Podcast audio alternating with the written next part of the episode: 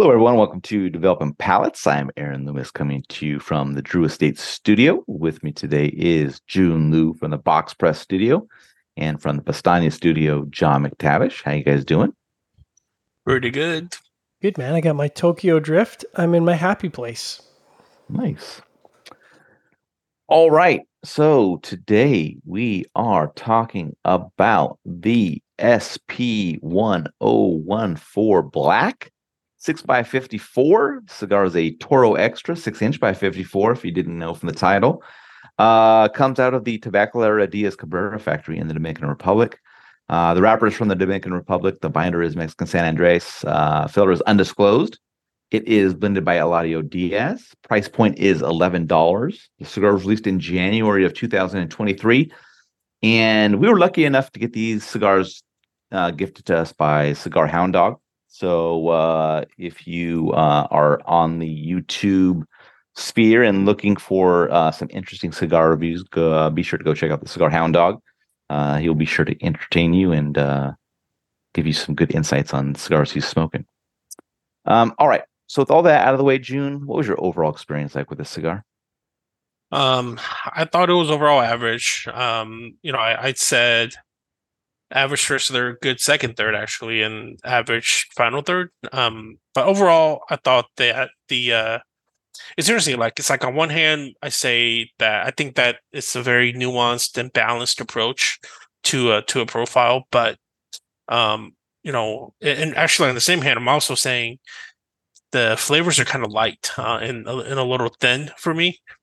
Um, the flavors in itself were super easy, like very easily approachable. Um, you know, it's nutty, it's creamy, uh, it was nice and bready. It was, uh, was really spicy, but unfortunately, you know, there wasn't enough of a, a like heft and, and that flavors that carried um, throughout the whole profile. So, oh, which is why I ultimately thought it was average. All right, John, what were your thoughts? We had a we had a different cigar experience. Um, for me, the first third kind of started out a little bit Nicaraguan, uh, wooden hay, and then uh, a lot of post spices that went up to medium full almost immediately. I'm like, that's weird. Uh, they did calm down after kind of a while, um, and so some chocolate was able to come through, um, and and some bread in the retrohale. So I was like, okay, you know, there's some sophistication. This is nice. Uh, but then the second, third, um, I mean, it started out with bread and, and wood and spices, which is a great combination.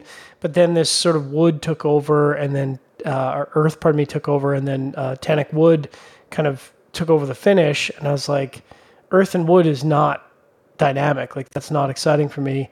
Um, so it was very linear through the second third, and the last third started out with uh, tannic wood on the start of the draw and dry wood on the finish. And I was like oh, this is not this is not ideal. And then uh, earthiness came through as it settled in, and I'm like, so dry wood, tannic wood, and earthiness, and that was entirely the profile of the last third. And I'm like, well, it's not bad. It's just like it's not exciting in the in the slightest for me. Um, so it was a bit of a bit of a chore to get through that last third, unfortunately, because it was just not that engaging. Uh, draw was perfect. Uh, had a bit of an issue with the burn uh, waviness throughout the entire experience, with a touch up needed in the second third and the last third. Uh, so I kind of came away from it with a slightly above average experience overall. I would say. Aaron, what about you? Yeah, for me, the cigar started with toasted cedar with light earth and cinnamon. Uh, cinnamon transitioned to a general baking spice pretty quickly, and some cream joined a bit later. Uh, second third saw all the components become a bit muddled, and then the final third saw wood vegetal bitterness kind of join in. Um, I thought this got a nice flavor profile for like the first inch or so. Then it kind of fell off a bit as the the profile became uh, a bit muddled. Um, profile was pretty linear the rest of the way, um, and just overall, it wasn't a, a very exciting cigar. Um, you know, I think it fared better than the the first offering from the brand, the Love and Passion. Um, but this still isn't a cigar I really see myself coming back to at all. Um, so let's get into the scores. We're going to start at the top with Jiunn at 6.1. Uh, John gave it a 5.9. I gave it a 5.5. And Seth, who wasn't able to join us tonight, gave it a 5 even. So, Jiunn, had that 6.1 matchup for you? I think probably the difference between me and you guys were uh, that good second third that I had. Um, I think that really maybe the top but not so top score. Yeah. All right, John, five point nine. Yeah, it matches up well. Um, I mean, the you could technically describe the profile as above average, but for me, it's slightly above average. And then with the having to dock it on the uh, on the burn, that that's that's exactly right. Yeah, my 5.5 matches up well. I mean, it was um, average flavor profile throughout. I mean, it, it started good in that first inch, but then like the flavors just got muddled and it just kind of like, uh, I don't know, it just felt like they were like, there was like they just all got mixed together, like Yep. jammed up, and like you just couldn't really like, like none of them were like really firing on their own kind of a thing. And it kind of just held that through the rest of the cigar. Um, construction was pretty good. I mean, I, it had a slightly wavy burn and a slightly tight draw, but nothing that really knocked anything out of it. But just um, flavor profile just wasn't really exciting. I mean, nice looking cigar, um, all that stuff, but it just just didn't do anything on the flavor, flavor profile side of things. Um, all right, final thoughts from you guys on this one? Is it a nice looking cigar? It's a straight up rip off of a Cohiba band. Can we? No, can I we- understand. I'm not. Okay.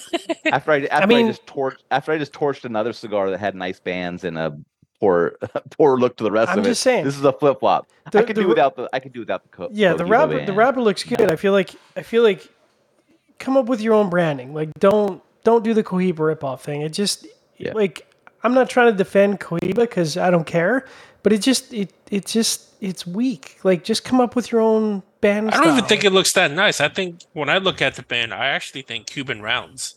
Like Yeah, yeah. yeah, I mean, that's what yeah, you're of gonna course. see. Yeah, yeah. But I mean, yeah, associate you know, with mo- inexpensive people re- people even if you don't know what brand it is, like you recognize it. that checker because that- pattern thing. Yeah, you just because totally. you, you see that as because like if you like randomly are like looking at profiles on Twitter or Instagram related to somebody that does cigars or something like that, like you'll see like where you have like a box of cigars and like the the Cohiba bands are like the cigars are flipped over so you can't see the brand name but you can see the back of the band Mhm. so you just see the Yeah. checkerboard like so that's like it's just Nowadays, it's, synonymous like what's cigars. Instagram popular, right? Like what takes good photos. yeah Uh, yeah, I. By the way, I have a total. that shit annoys me so much because like, there's like brands out there where they'll try to package it and make it look, you know, with like more vibrant colors, let's say. Yeah. But at the end of the day, you're still wrapping a naked cigar with some bullshit like tissue paper or some variant Mm. of it, and then you still put it in a fucking bag, right? Like you're not taking a time out, nor do you have probably the funding to make a nice box and nice artwork, right? Right. Stupid. It's just all repackaged. It's just all same bullshit. I, I, I will say this reinforces what I already kind of knew to be true for me is that I don't like above 52 ring gauge stuff because I just feel like there's just too much tobacco. There's just too much going on. It doesn't harmonize well. Um, anything that could be made as a 54 is going to taste better as a 50 or a sub 50 every single time. And this like was an, a, an, a good example of that for me. Like I, like you said, the second third was just so muddled um, you know, and and it had promise. Like the first third, I thought was good, but yeah, it just We got to make shirts. We got to make shirts, guys. That says "Know your tobacco, no, you're tobacco. know your blender." Yeah. Don't be agnostic of the brands. and this is a bit of a bummer because like this is another Eladio Diaz blend and I think we were like that's what I'm saying. super excited about seeing stuff that you know he was doing for Freud and it's like seeing this and it's like Yeah, it's like so far it's been mostly misses for me at least there i have found one that i like um but uh, i don't know man Eh, like he's coming out with like his own birthday line that's actually going to come like under his own brand name i think later this year so i'm interested that better to see be good. if he's doing stuff for himself like does that ha- what does that like versus what he's doing for other people? Like i'm just curious or is it just like what tobacco he has a, ex- access to now? Like I, I don't like you know because he had a, he had catalogs right at davidoff. He had he could do whatever he wanted with whatever there was that existed right? And now maybe he's i don't know where you know where he's sourcing tobacco from stuff like that but i'm just curious to see how this all kind of plays out Yeah. There's no there's no way that Eladio there's no way that Eladio was approached to do a six x fifty four and he's like, Oh yeah, six x fifty four, that's a really good size. Cause he like he's such a traditionalist, right? Like he would have been like, mm, do you wanna like Corona Gorda? No, no, no, fifty four. Okay. Cause All like like he's just not a it's just not like yeah. Just don't don't just don't do it. especially Like, with the audio. Venmo me right now? Okay, cash yeah. is good. Okay. How many? How many cigars? Okay, yeah, yeah, paid up front. Okay, um, you know, let him cook. I feel like if you just let him let him do his thing, he could have come out. But I but I do want to say thank you very much to the Hound Dog for sending these. Uh, Oh, if you don't sure. follow his channel, and and I can't imagine why you wouldn't, please do. Super nice guy, great entertaining channels, has good shorts. Like his shorts, they're very funny. I like them.